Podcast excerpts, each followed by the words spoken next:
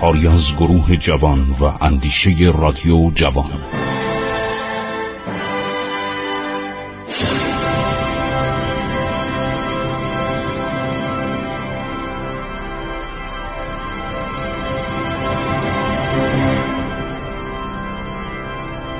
به نام خداوند بخشاینده مهربان.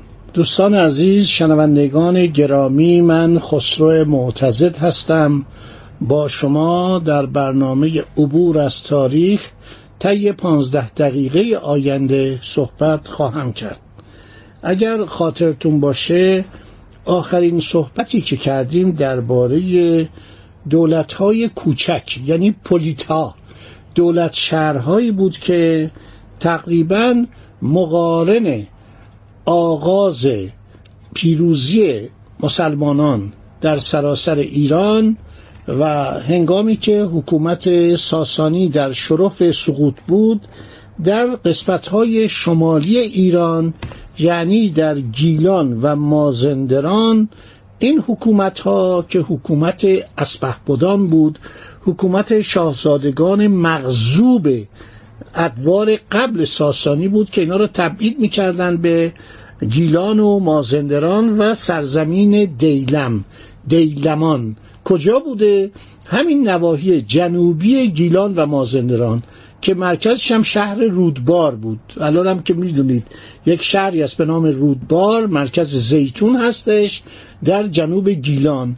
و در اینجا تعدادی از اسپهبدان بودن فرمانروایان بودن و اینها حکومت می‌کردن. این چهار حکومتی که می‌خوام اسم ببرم معروفترین عرض که فرمانروایان این نواحی کوهستانی بودن. این نواحی کوهستانی بود. الان شما تشریف می‌برید به مازندران می‌بینید که از کوههای عرض شود که بین تهران و صفحات شمالی باید عبور بکنید. از کنار رودخانه حراز رود حراز ارتفاعات همینطور که تشریف می‌برید بالا میره. یعنی ارتفاع کوهستان زیاد میشه و یک نوایی هستش. مثلا از امامزاده هاشم به بعد خیلی ارتفاع میره بالا که کم کم به طرف سرزمین های کم ارتفاع آمل. نواحی مازندران ابتدای مازندران متمایل میشه. اطلاع داشته باشید که آمل پس از اسلام مدتها پایتخت و کرسی نشین یعنی محل فرمانداری مازندران بوده که بعدا ساری جایگزین اون شد. خب این سلسله های کوچک گاوبارگان دابویی بودن دابو. دابوی اسمی هستش. عرض شود که گاوباره یعنی کسی که با گله گاو حرکت می‌کنه. حالا علتش هم بهتون میگم. چرا؟ به اینا می‌گفتن گاوبارگان. بعد گاوبارگان پادوسبانی بودن که اینها هم یک گروه دیگه فرمانروایان دولت شهرها بودن. قلا بوده. در این مازندران قلایی بوده که مفصل این جریان قلا و مقاومت که می‌کنن در برابر نیروهای بنی امیه در تاریخ آورده شده. باوندیان بودن. بعد سخراییان بودن که اگر ما بخوایم اینا رو از در تاریخ بندی به اصطلاح تحت مطالعه قرار بدیم و بگیم که اینا از چه زمان تا چه زمانی صحبت می‌کردن گاوبارگان دابویه 22 تا 144 هجری بودن. گاوبارگان پادوسبانی 22 تا 1006 هجری یعنی تا زمان شاه عباس این حکومت در مازندران ادامه داشت. باوندیان بودند که بین سال 45 تا 750 هجری سلطنت اینها و حکومت اینها ادامه پیدا کرد. سخرایان بودند سخرایان یا قارنوندان که بین سالهای 163 تا 225 هجری حکومت اینها دوام پیدا کرد در این نواحی کوهستانی. عرض کردم که این نواحی کوهستانی بود صعب العبور بود. نیروهای بنی امیه بارها سعی کردند که از این نواحی بگذرن از این کوهستان ها بگذرن و نتوانستند.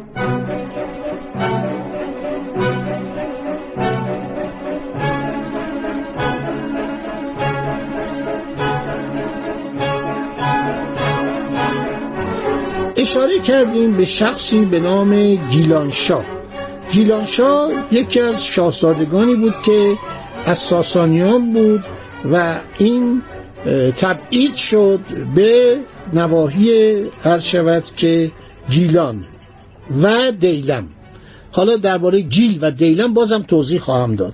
آقای گیلانشاه دارای یک فرزندی شد بهش می‌گفتن گیل گیلانشاه. اسم پسر گذاشته بود گیل گیلانشاه که از حکومت گاوبار است. 642 642 رو اگر حساب کنید تا 645 که شکست قطعی و کامل و نهایی ارتش ساسانیه ایشون سه سال قبل از اینکه یزگرد سوم دیگه نابود بشه شکست بخوره و متواری بشه و کشته بشه ایشون فرمانروای این نواحی میشه یعنی گیل و دیلم. فرمانروایی ناحیه گیل و دیلم رو به او میدن.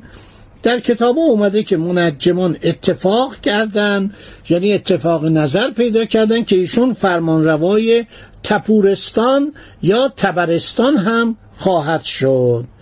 این به خاطر اینکه ببینه تبرستان که در همسایگیش هستش چه جور جاییه؟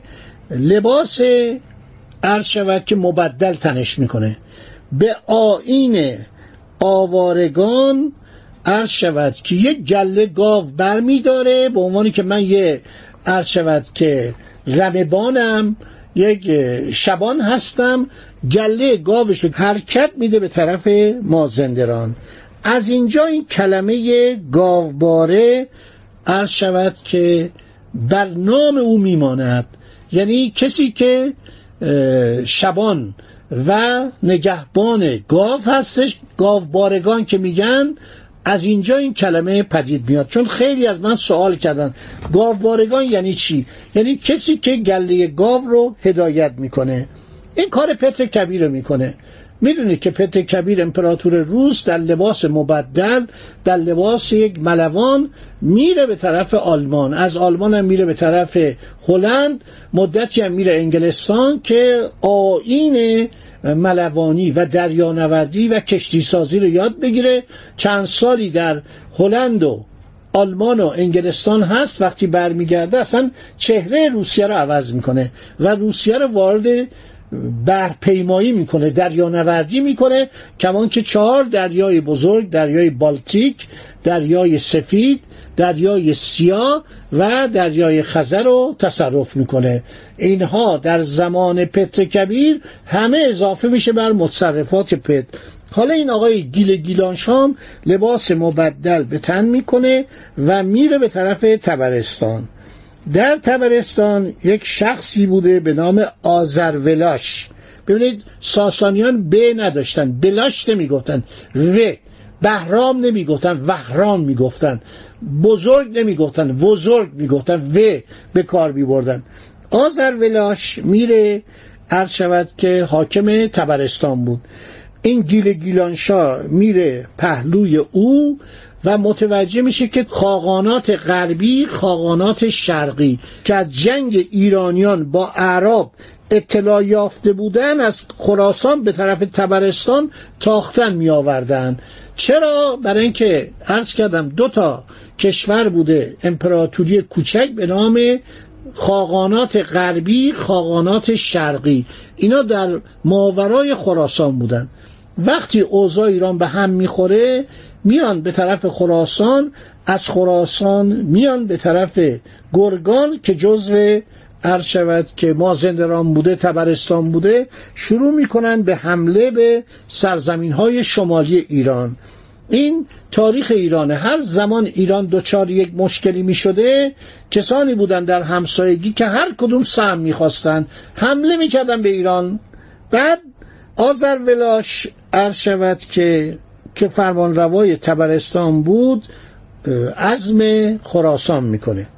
جیل گیلانشاه اسب و سلا می‌خواد و میره میجنگه و اونها رو نابود می‌کنه. آذر ولاش خیلی از این خوشش میاد و میگه که من دلم می‌خواد تو اینجا بمونی. میگه من برگردم گیلان. من می‌خوام برگردم به سرزمین خودم. و بازماندگان رم رو بردارم فامیلم رو بردارم و بیام خدمت تو. گاوباره میاد به گیلان گیل گیلانشا. بعد عوض اینکه دوستانه برگرده یک لشکری می‌سازه و حدود هزار نفر گیل و دیلم و در خدمت می‌گیره و آزم تبرستان میشه. آذر ولاش از این امر آگاهی پیدا می‌کنه میفرسته به مدائن. به نظر من در این مورد باید نشسته تحمل کرد برای اینکه اون موقع مدائن دیگه در کار نبود. یزگرد سوم سالهای آخر سلطنتشه و حالا ایشون یا در مدائن هست یا متواریه. آزرولاش می نویسد که ایشون اومده و سلطنت تبرستان از من می‌خواد. شاهنشاه چه دستوری میده؟ یزگرد میرن سوال می‌کنه از منجمان از موبدان که آقا این کیه؟ این گیل گیلانشاه کی هستش؟ جواب میدن که ایشون از شاهزادگان ساسانی اجدادش از شاهزادگان ساسانی و آدم مهمیه که اجداد شما نیاکان شما یعنی مثلا انوشیروان یا قباد سلطنت این نواحی گیلان و دیلم رو بهش دادن. یزگرد سوم به آذر ولاش که حاکمش بوده حاکم مازندران بوده میگه با این کنار بیا. آذر ولاش نامه می‌خونه ولایت رویان که بین چالوس و آمل هست اینو تسلیم او می‌کنه. اون گیل گیلانشام گاوباره اسمش بوده لقبش بوده هدایایی برای یزگرد میفرسته. یزگرد خلعتی گرانمایه براش میفرسته و کلمه فرشوازگر رو به او میده. فرشوازگر یعنی لقب قدیم فرمانروایان تبرستان. در سال 35 یزگردی میشه 666 میلادی 46 هجری. 14 سال پس از کشته شدن یزگرد آذرولاش حاکم تبرستان بود. رویانم که داده بود به همین گیل گیلانشاه. میمیره. در یه حادثه میمیره و گیل و گیلانشاه میاد جانشین او میشه. چون مورد توجه هم بود بهش گفت با این صلح کن. این از شاهزادگان قدیم ساسانیه باید با این صلح کنی. این نکته جالبه که مردم همزمان با شکستایی که یزگرد می‌خورد در اطراف ساری باو پسر شاپور پسر کیوس پسر قباد برادر انوشیروان رو به سلطنت بر میدارند که ایشون مدت 15 سال عرض شود که فرمان روای ساری و اطرافش بوده. بله که حالا دوستان عزیز تا اینجای مطلب رو به ذهن خودتون بسپرید. انشالله در برنامه بعدی باقی ماجراهای این حکومتهای مستقل شمال ایران رو تا سال 140 هجری ادامه پیدا کرده. براتون خواهم گفت. همیشه هم مثلا فردوسی موقعی که غر می‌کنه از سلطان محمود میره به مازندران. مدتی پهلوی یکی از اسپه بودان مازندران مهمان اونم خیلی مهمان نواز مثل الان مازندرانی ها بسیار مهمان نوازن. از این پذیرایی می‌کنه و میگه این اشعاری که در زم سلطان محمود گفتی اینا رو پاک کن برای اینکه دشمنت شده و می‌خواد تو رو بکشه. این مازندران یک سرزمین امن و امانی بود. خدا نگهدار شما تا برنامه بعد. ایران با شکوه.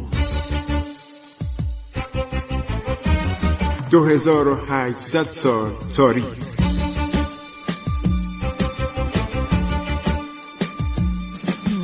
عبور از تاریخ.